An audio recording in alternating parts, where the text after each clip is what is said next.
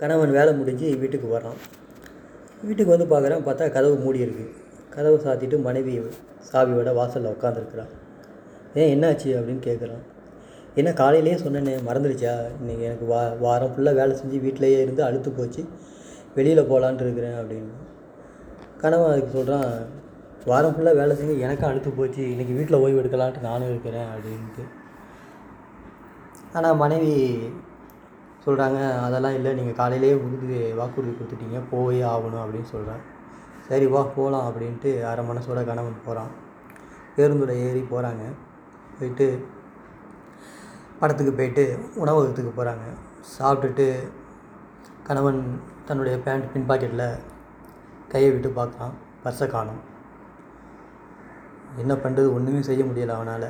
உடனே கோவம் வந்துடுது. மனைவியை திட்டுறான். அப்போவே சொன்னேன் நான் வீட்டில் இருக்கலாம் அப்படின்ட்டு. பேச்சை கேட்டியா நீ இப்போ பாரு அப்படின்ட்டு திட்டுறான்.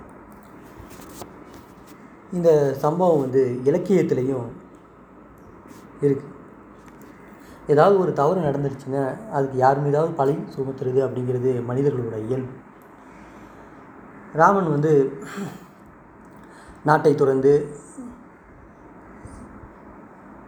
தன்னுடைய பெற்றோர்களை துறந்து காட்டுக்கு பதினான்கு வருடங்கள் வனவாசம் போகிறான் இதுக்கு எல்லாம் காரணம் யார் அப்படின்ட்டு சிந்திச்சுக்கிட்டு இலக்குவன் வரான். அவனுக்கு கோபம் வந்துடுது.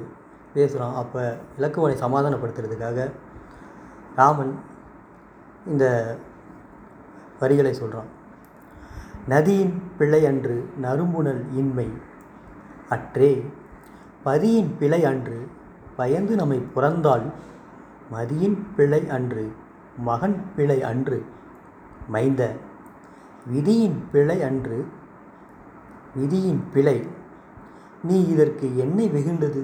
என்றான். நதியில் வ வற்றி போச்சு அப்படின்னா தண்ணி இல்லை அப்படிங்கிறது காரணம் இல்லை. இயற்கை பொய்த்து விட்டது.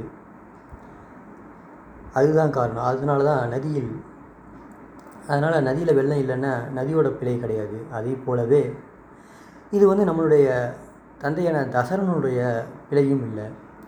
நம்மளை காட்டுக்கு போ என்று சொன்ன கைகேயினுடைய மதியின் பிழையும் இல்லை.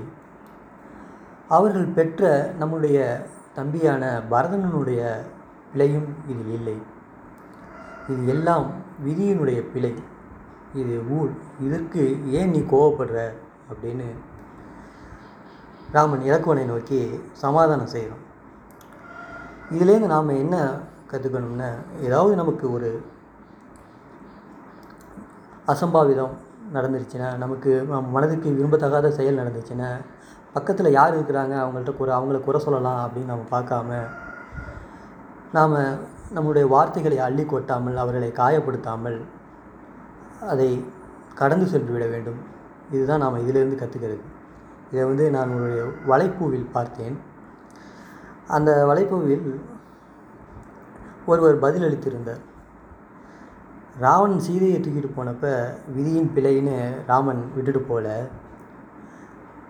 அதே மாதிரி வாலி பிழை செய்த பொழுது ராமன் சும்மா இல்லை. அதர்மமாக நடந்து மறைந்திருந்து கூட கொன்றான்.